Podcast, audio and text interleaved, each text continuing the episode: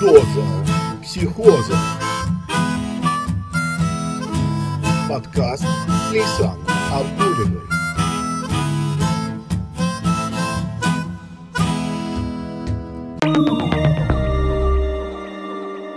Жила-была девочка Лейсан, и мечтала она стать певицей. В итоге девочка Лейсан стала журналистом и сейчас сидит в этой студии, записывает подкаст на тему вот именно так – Начала бы я сегодняшнюю тему сказочно, потому что говорить мы будем о сказках, вернее, о сказкотерапии. Что такое понятия не имею, поэтому сегодня будем разбираться с нашей гостьей. Зовут ее Татьяна Павлова, у микрофона я Лейсан Абдульна, а Татьяна у нас психолог, но по первому образованию она журналист, поэтому, друзья мои, буду сразу оговаривать, что буду тыкать, потому что с Татьяной, она же Таня, мы знакомы много лет. Таня, привет. Привет, Лись. А, первая все-таки сказочница, сказки в нашей жизни. А, давай поясним, вот на простом бытовом, вернее, уровне, что же это такое и как это может вообще повлиять на мою жизнь, на мое сознание. Вообще, на самом деле, очень, за, очень просто. Мы все живем по законам волшебной сказки. Для начала давай сразу объясню, что такое волшебная сказка. Волшебная сказка – это та сказка, которая предполагает определенную трансформацию. Вообще, если смотреть на сказки всех народов мира, то мы всегда там можем увидеть одну и ту же последовательность. Угу. То есть у нас всегда есть какой-то герой, с героем что-то происходит, герой отправляется в путь, э, по дороге он встречает помощников, э, герой там кто-нибудь убивает, у него появляются какие-то враги, герой идет для того, чтобы избавить этот мир от несправедливости. В итоге происходит решающая схватка, угу. из которой герой выходит победителем, и после этого герой обновленным возвращается в то пространство, из которого начинал. Это по этому сюжету, по этому принципу строятся абсолютно все сказки мира. Угу. И это как раз инициация, переход человека на другой, более высокий уровень. Ты можешь взять любую сказку и увидеть там вот этот сюжет. Архетипический а, сюжет, я бы сказала. Во. А такие сценарии в жизни каждого человека, они происходят, получается, циклично? Ну, давай так. Вот если бы мы с тобой разговаривали как с клиентом, я бы тебя спросила, Лесь, какая у тебя любимая сказка была в детстве? Э, дюймовочка. Дюймовочка. А что тебя в этой дюймовочке привлекало? Ты знаешь, вот слушая тебя сейчас, я начала параллельно вспоминать э, саму сказку, сюжетную линию этих нескончаемых э, жаб, крыс, э, кротов и кто там еще был. Э, ну да, в принципе, это укладывается в ту логику, которую ты только что изложила. Э, какие-то внешние силы, которые все время стараются задержать, но ты несешься вперед. Я правильно понимаю сейчас принцип? Ну, в принципе, да. Да, да. Угу. На самом деле, вот первого в мире наверное, первым в мире изучать сказки стал Владимир Яковлевич Проб. У него есть совершенно потрясающая работа, которая называется «Морфология волшебной сказки». Я как-то этот труд прочитала несколько лет назад, и я попросту обалдела. Стесняюсь сказать другое слово, но я mm обалдела, потому что насколько там разложен каждый элемент. Вообще вот если смотреть Пропа, то у него выделен 31 элемент, который может быть в сказке или есть в сказке. Э, конечно же, часть элементов можно упростить, можно сократить, но даже на, э, при сохранении трех-четырех элементов человек с легкостью воспроизведет абсолютно любую историю. Позже трудами Пропа воспользовался Джозеф Кэмпбелл, и у него появился труд совершенно потрясающий, который называется «Тысячеликий герой». Угу. Но это еще не все. А, труд Кэмпбелла тоже не был особо известным, но ровно до тех пор, пока Джордж Лукас не начал снимать по этому скелету свои фильмы. Таким образом у нас появилась Star Господи, как это? Звездные... Звездные войны. Звездные войны, да. Угу. Так у нас появились Звездные войны. Вот Звездные войны, они полностью выстроены по тому пути, который Кэмпбелл назвал путешествие героя или путь героя. Путь героя. А, Тань, а все-таки мы сейчас говорим о чем-то таком аморфном, о каких-то фантазиях, но применительно к нашей трезвой, абсолютно осознанной жизни. Как это можно использовать? Запросто. Запросто. Так. Давай так, вот э, с, ребенок свою любимую сказку, свой жизненный сценарий выбирает в возрасте от трех то ли до пяти, то ли до семи лет. Угу. Да, то есть это та сказка, которая тебя привлекает, та сказка тебя, которая завораживает. Вот скажи, пожалуйста, у тебя есть подружки, которые всю свою жизнь спасают, грубо можно сказать, Наверное, да. Давай, говори. А мужиков козлов. Ага, ну, условно говоря, да. конечно, То есть есть. они говорят, вот один козел этот бухал, этот пил, этот изменял, а она рядом находится с ним, она его все спасает, спасает, спасает, спасает. Вы, психологи, про таких обычно говорите, что выбирает один и тот же Да, типаж по конечно, да, да. Мы психологи так и говорим. Мы вообще редкостные, прости господи. Ну так вот, как ты думаешь, э, в основе сценария какая сказка лежит? Не знаю, подскажи. Подскажи. Ну вот смотри. А, Данные не мои, данные моего преподавателя, моего учителя Юрия Анатольевича Чекчурина. Он сказал такую штуку, который очень долго работал наркологом. А, То есть кто такие наркологи? Наркологи работают только не с самим пациентом, но очень часто они работают еще с семьей. То есть есть человек зависимый, а есть созависимые, те, которые там вот подтанцовка рядом с ним находятся. Мгм. Так вот, а, он пришел к выводу, что у многих жен вот этих зависимых товарищей любимая сказка «Маленький цветочек». Вспоминай маленький цветочек. Чудовище. Чудовище, да? То есть надо спасти чудовище, чтобы оно в определенный момент превратилось в прекрасного принца. Слушай, скажи мне сразу тогда, Да. а, по вашей статистике, я буду тебя апеллировать именно как к психологу, да, в данной истории, а, по вашей статистике, как часто это чудовище в принца превращается, и вообще это реально ли? Ну вот смотри, э, сказку человек в идеале, да, то есть при правильном развитии, при правильной семье, при правильном течении любви, что называется, окончательно сказку он э, этот сюжет должен отыграть годам к 17. Но Мгм. если человек ее не допроживает в этом возрасте, если человек не дополучает то, что он от этой сказки должен получить, этот сценарий продолжает крутиться, крутиться и крутиться. То есть я знаю там людей, да, в возрасте там 40, 50, 60 там, лет, которые до сих пор отыгрывают свои сюжеты. Вообще вот в, в сказках, в сказках, а, не то что в сказках, а, в мировой культуре есть такие места, их называют мужские дома, мужские сообщества, а, где мальчики, мужчины там молодого юного возраста собираются для того, чтобы пройти вот этот путь, для того, чтобы повзрослеть. Мгм. А, более простой момент, как это сейчас реализуется в нашей жизни. Всевозможные шалашики, дома на деревьях, штабы. Мгм. Делали такое в детстве? Было у вас? Конечно. Да, ты понимаешь, да? То есть что там происходит? Дети обмениваются каким-то опытом, как-то они постигают эту жизнь, э, разговаривают про какие-то разные вещи. Если человек вот этот сценарий вот в том возрасте не отыгрывает, не дополучает все, что он там мог получить, он продолжает тянуться в этот гараж, собирать своих друзей для того, чтобы дополучить то, что должен был получить тогда. Так вот работает сценарий. А под этот сценарий подпадают те самые мужчины уже возрастные, да, которые солидные, все, и продолжают играть в какие-то а, игрушки, та- танчики вот эти все нескончаемые, либо и разрисовывать, есть такая категория, э, разрисовывать маленькие фигурки. Попадают? Да, они не доиграли. То есть там все просто, не доиграли что-то где-то недополучено. Таня, вот ты сейчас клеймишь на самом деле этих людей, Да вообще никого. А у меня такое ощущение, что ты знаешь, даже вот э, у каждого из нас, ну у меня на телефоне нашлепка с единорогом, да, вот, причем такая разноцветная. Дело в том, что, ну, мне кажется, без этих э, мимимишностей, да, наша жизнь будет, ну, она же совсем будет суровой, скучной и очень грустной. Ну, ты знаешь, как сказать, у меня единорогов, конечно, нет, но у меня есть футболка с этими, с миньонами желтыми, понимаешь, да?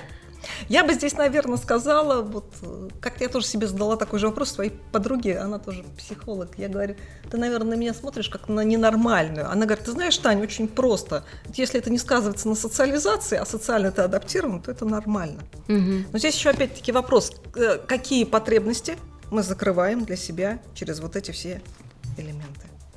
Мгм. Возможно, мы еще, может быть, даже здесь бы я еще, наверное, может, рассказала про такую штуку, которая называется архетипический квадрат, который я наконец-то поняла. И каким образом он влияет на нашу жизнь. А вот та история, которую мы сейчас поднимаем, сказки, влияние их, да, а, мы привыкли, что сказки это все-таки у нас а, детское прерогатива, мы рассказываем их детям перед сном, мы убаюкиваем их, да, закладываем в них программу на хороший, спокойный сон. Вот как я, как и большинство, вижу роль сказки, да.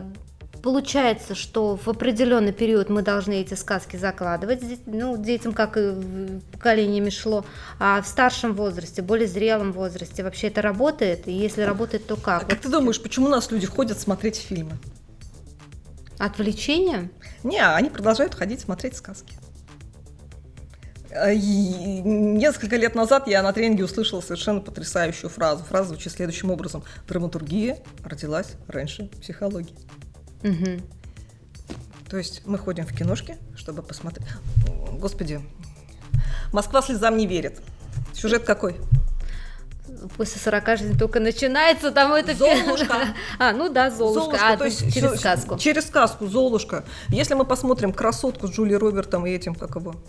Да, тоже, тоже, Тоже- получается Золушка. Тоже Золушка. Вот тебе, вот, вот тебе, пожалуйста, сказки. Хорошо, и все-таки давай тогда перейдем на прикладную часть уже, да, а как можно, можно ли вообще жизнь, которая вот сейчас, допустим, вот обрыдла, она в каком-то уже таком в колее находится нескончаемой, да, а хочется что-то изменить, и это реально изменить Конечно. с Конечно. помощью сказки. Да вообще, на самом деле, есть огромное количество способов психотерапии. Сказка один из... Ска- Почему я люблю сказки, почему Да. я пишу сказки, почему я рассказываю сказки? Потому что сказка – это самый, наверное, мягкий способ воздействия на психику. Почему? Потому что в сказке там ведь нет прямых параллелей. Там не говорится, ты встал, пошел туда-сюда. Сказка всегда рассказывает про какого-то героя. Психика человека доделывает все остальное. Она начинает ассоци- ассоциировать себя с этим героем, и человек вовлекается в эту историю и проживает ее. Вот совершенно потрясающий э, Милтон Эриксон, знаешь такое имя? Величайший гипнотерапевт мира, книги которого до сих пор продаются миллионными тиражами. У него вообще была очень интересная история. Он в 17 лет, в 17-16 заболел полиомиелитом и остался без ног. Мгм. То есть все, что он мог делать, он мог наблюдать за людьми. И он создавал такие сказки, трансы, такие истории, благодаря которым люди, ну, на самом деле, не просто выходили на какой-то другой, более высокий уровень, у них жизни менялись. То есть он спасал людей через истории, через сказки, через трансы. Мгм. Сказка, она ведет человека очень мягко, очень бережно. Можно написать сказку, можно сказку написать самому. Как?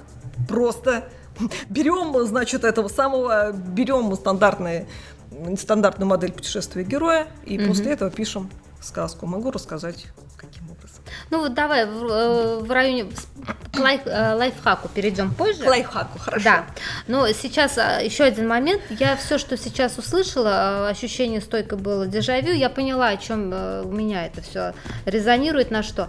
А, Есть популярная сейчас такая тема, как списки желаний, а, фантазируйте, да, специально даже такие тренинги денежные проводят, да, а, мечты сбываются, исполнение и так далее. Ты поняла, о чем я? Это одно и то же? Ну, при желании можно сказать одно и то же, но я бы, наверное, все-таки не стала натягивать сову на глобус. Мгм. Я думаю, что это разные вещи. Ну, там тоже в основе лежит то, что ты правильно формулируешь свои мысли, идеи. А, так, Таня смеется. Это я сейчас поясняю для тех, кто не видит, на самом деле. А, поясните. Знала я одну приятельницу, которая в сердцах там кидала «хочу вот это», а потом сидела и чесала репу, что не по всем критериям мечты-то у нее сбываются.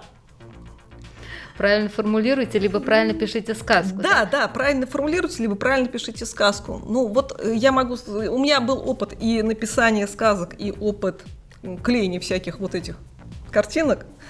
Что я могу сказать? Сказки для меня сработали гораздо точнее. Может быть, потому что тут, ну, сейчас я буду так вот фантазировать, может быть, еще было задействовано какое-то прям коллективное-коллективное бессознательное, вот просто коллективное бессознательное, которое дополняло, довстраивало те элементы, про которые я даже, может быть, и забывала, когда писала сказку. То есть для меня, если выбирать между сказкой и какой-то новой нашлепкой там Карты желаний? картой желаний, я Мгм. выберу сказку. Я выберу сказку. Хорошо, давай вот прагматично сейчас э, пошагово, с твоего позволения, пройдемся, да? А давай пройдемся. А, Первое, требуются ли какие-то, я не знаю, особые условия, состояния, настрой души а, для того, чтобы начать приступить сочинять свою сказку? Ну, первое вообще, что требуется, да, это желание. Потому что если человек не хочет. Вот мы сейчас говорим, да, просто для человека, который решил сам изменить свою жизнь. То есть не обращаться ни к специалистам, никуда. Вот сам, сам, сам. Это реально? Абсолютно. Мгм. Абсолютно, да, то есть есть люди, а, они, а иногда они встречаются там среди моих знакомых, то есть вот я там по одному, я за образование, условно говоря, коуч, да, то есть помогаю людям планы простраивать какие-то, а есть реальные люди, у которых эта опция уже встроена, и они четко знают, что им нужно делать, какой последовательности для того, чтобы дойти до результата. Для других это оказывается там откровением. Вот, первое это желание. Желание что-то, желание чего-то другого, желание чего-то большего. И вот тогда здесь можно уже просто сесть, и даже если ты прям не напишешь эту сказку словами-словами, но хотя бы она у тебя каким-то образом начнет играть в голове, то изменения в любом случае будут. Я еще скажу такую, знаешь, вещь совершенно сумасшедшую. Только не крути пальцем. Хорошо. виска, Да? Когда ты собираешься написать сказку, ты должен четко понимать, что эта сказка, она уже написана. И по большому счету ты эту сказку только проявляешь в этом мире. Ты приглашаешь ее, ты пускаешь ее в этот мир. Я не знаю, почему это так, но это вот это так. Потому что как только ты начинаешь писать сказку, и про это говорят очень многие писатели фэнтези, и мой любимый Стивен Кинг в том числе, это про то, что вот эта история, она начинает приходить. Она, она приходит, она ложится вот там э, под листок бумаги, там на лист Ворда, Мгм. Иногда, вот еще раз, вот сказка, когда приходит, да, то есть там вот фразы начинают сыпаться, сыпаться, сыпаться, сыпаться, да, и я научилась пользоваться телефоном, господи, как он называется, диктофоном у себя в телефоне. Я думала, что после журналистики я вообще никогда диктофон включать больше не буду, Мгм. для того, чтобы вот эти мысли не потерять.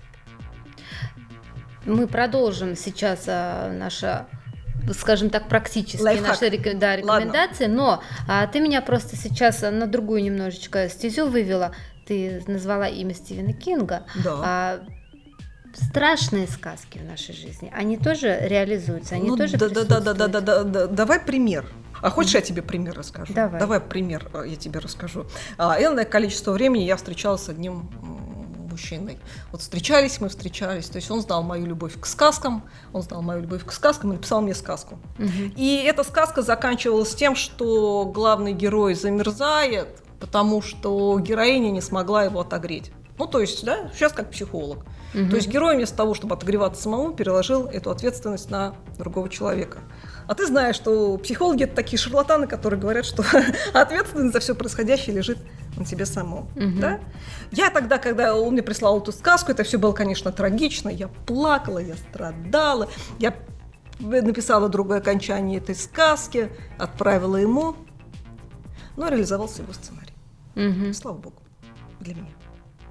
То есть все-таки вот эти все наши приключения должны, как помните, а, заканчиваться на позитиве, да? Как хэппи-энд голливудский такой. Ну давай так, вот это не то, что хэппи-энд голливудский, это как раз, еще раз, я напомню, с чего мы начинали. Волшебная сказка, сказка трансформирующая. Герой должен вырасти. Мгм. Это инициация, переход на другой уровень. Э, В африканских племенах там для того, чтобы там считаться мужчиной, надо кого-то завалить. Только после этого. В нашей культуре до сих пор вот эта фраза есть. Служил, не служил. Да. Понимаешь, это тоже инициация. Ага. Это тоже инициация. Определенный переход Мгм. на следующий уровень. Потому что забавно бывает иногда там видеть мужчину около 50 лет, которые ну, там, ведут себя как подростки, Да, да, не да, да. День ВДВ в фонтане, это классика. То есть это тоже здесь. Хорошо. Итак, я решила, что все, вот на данной стадии мне необходимо срочно поменять свою жизнь. И мне даже кажется, что я к этому внутренне созрела, мое сознание открыто. Что я делаю? Я уже поняла, что я не открываю, мне без разницы, что я открываю вордовский или чистый лист, либо блокнот с ручкой я откры- беру в руки.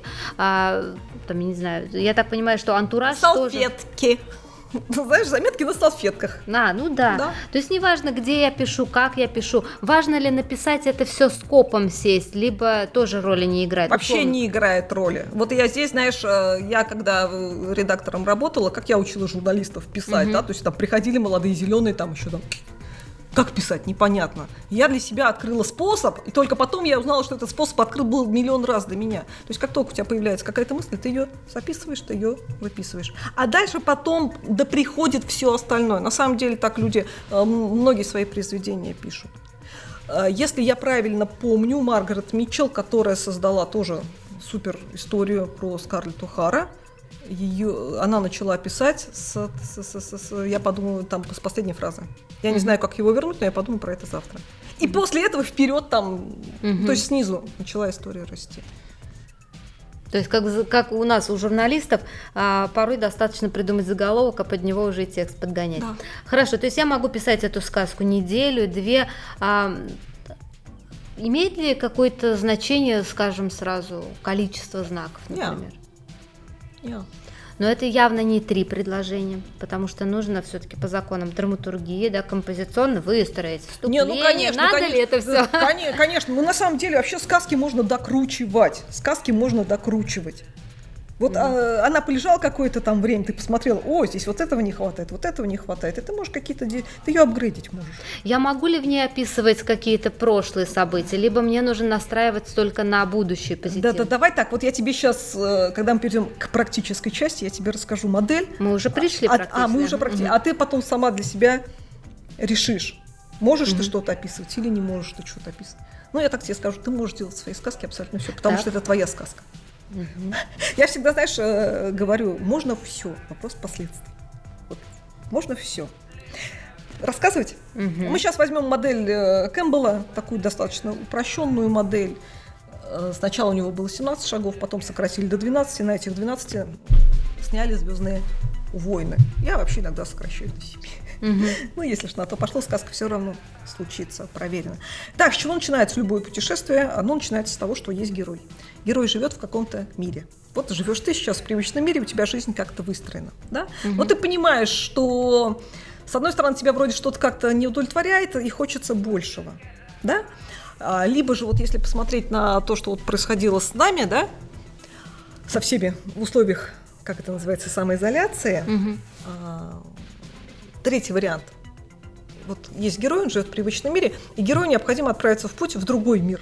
Да? Угу. И в одном случае герой хочет большего, в другом случае что-то приходит извне, и в этот мир выпинут. Вот нас всех выпинуло извне.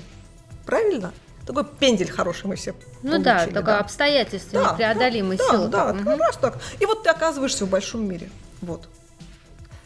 А в твоем случае, если ты собираешься писать сказку, вот ты живешь и хочешь чего-то большего. То есть угу. ты начинаешь слышать зов.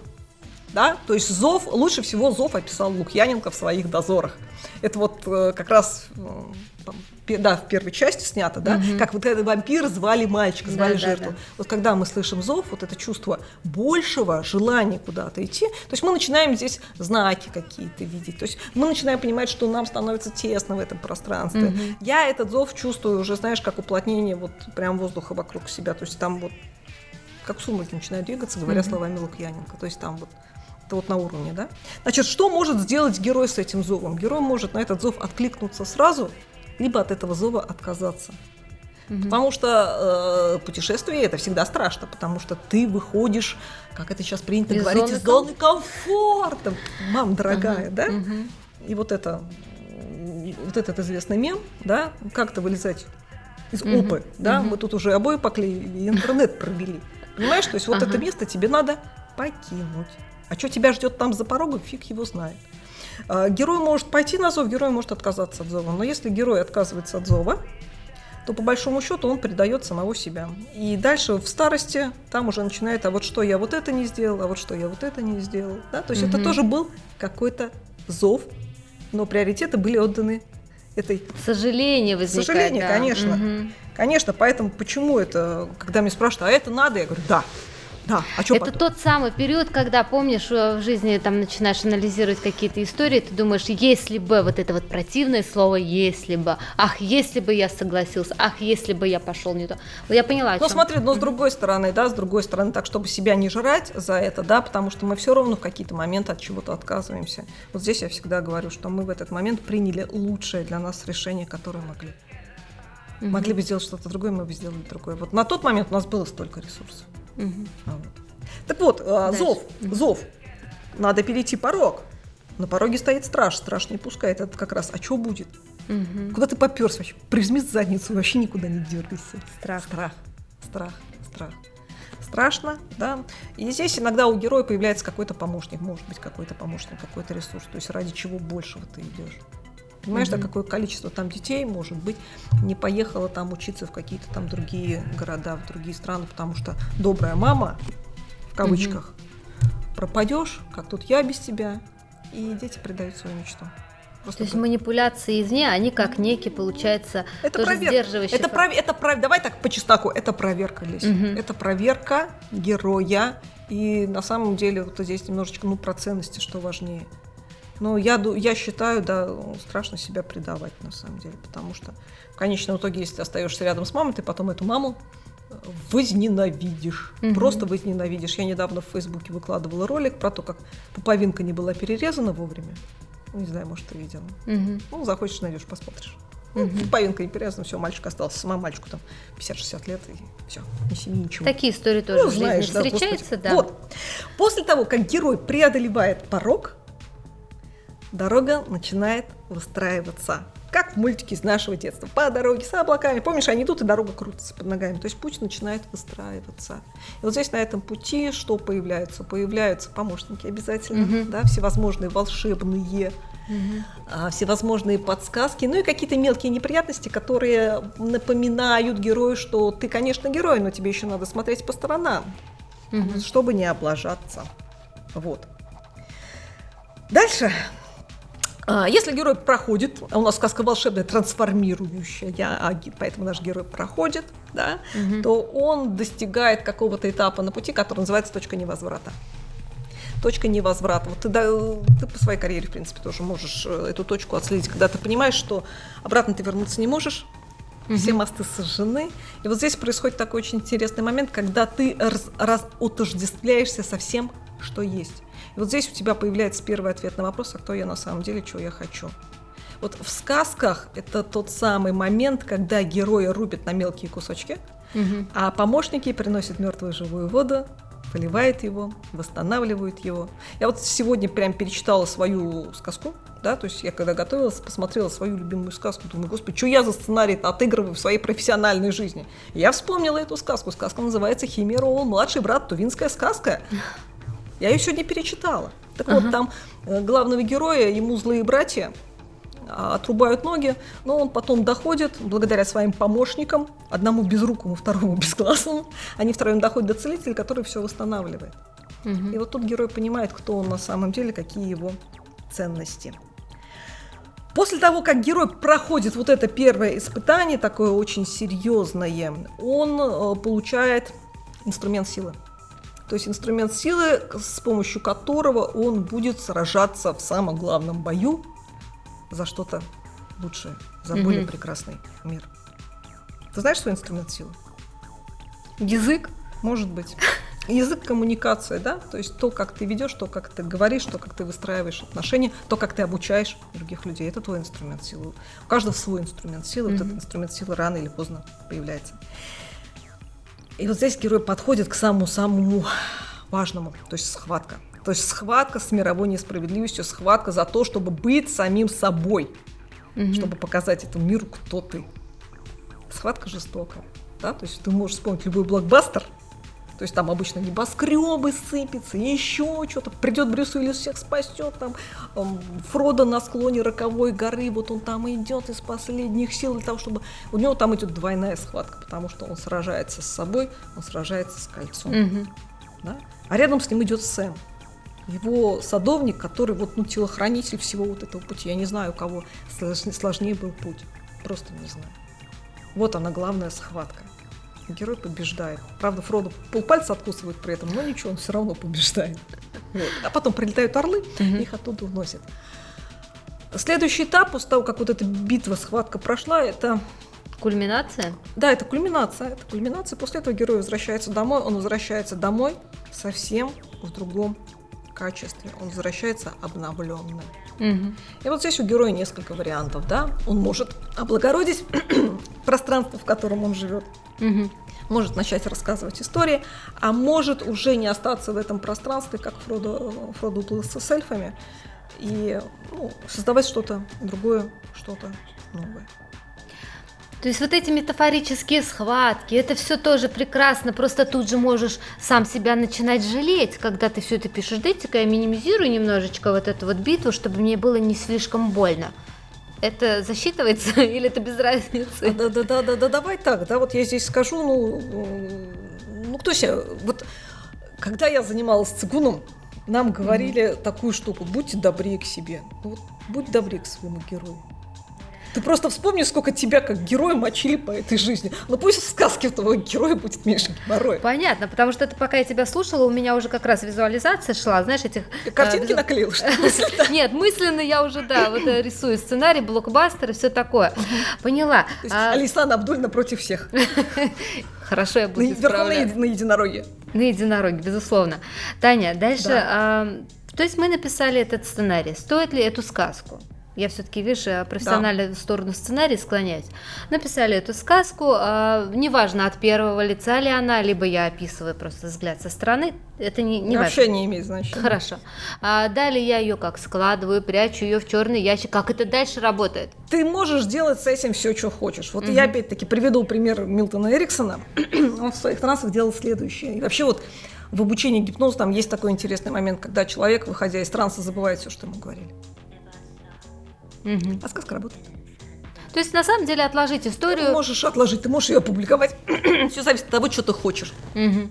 Я какие-то истории свои там публикую, какие-то не публикую. А, еще раз. Хочу лайков публикую, не хочу не публикую. Но еще раз, то есть, в принципе, мы вот такие вот сказки, э, самое главное, я все-таки понимаю в этом, э, предупреждая возможную реакцию от наших слушателей, да, что типа написал 10 сказок, ни одна не сработала. Не может такого быть, не поверь. Я только хотела подвести Тань к тому, что типа не надо на этом зацикливаться. А, ну, я, видимо, довольно-таки прохладно к этому все равно продолжаю относиться. Конечно. Ну, тогда поясни. Да. Мгм. То есть, все-таки отвечайте за ваши слова, товарищ психолог. То есть, а, это все равно сработает. Оно все равно работает. Только это не будет так, что вот я написал, завтра жду. Да. Это может сработать через... Это ты, ты, ты начинаешь это отслеживать спустя время. Ты начинаешь это отслеживать спустя время. Вот я Мгм. тебе просто скажу, вот я училась писать сказки в 2008 году. Я училась писать сказки, да, Мгм. и я тогда, там такое коротенькое эссе, вот, э, моделировала, скажем так, училась у мастера, да, писать вот эти волшебные сказки. Я тогда написала фразу, фраза такая, в общем-то, в жизни можно было ничего не менять, только ничего не менять было нельзя. Ну, то есть ты просто Мгм. зацени вот эту фразу. Я Она написала, и она, она не то, что красивая, это, это на самом деле бомба с фитилем, которая рванет, когда в жизни начнет что-то происходить. И я не буду откликаться на зов. И Я написала, я на какой-то там на несколько лет забыла. И Мгм. потом, когда я начала чувствовать, что вот у воздуха уплотняется, я вспомнила вот эту фразу. Понятно. А, Тань, на самом деле время у нас с тобой, оказывается, очень активно уже прошло. Я даже сама не заметила. Хочу сказать, что... Я же сказочница. Да, сказочница, все, согласна с тобой.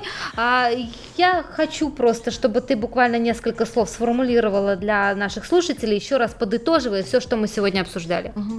Мы все живем в сказках. Очень важно понимать, в какой сказке вы живете. И сказку всегда можно переписать, если она не устраивает. Мгм. Хорошо, а я от себя добавлю, что тоже, чтобы ваша жизнь была похожа на хорошую сказку с красивым финалом, и чтобы это было циклично и периодически не забывали тоже настраивать себя на позитив. Это была доза психоза, и у микрофона была Лейсан Абдулина и Татьяна Павлова. Друзья мои, всего вам доброго!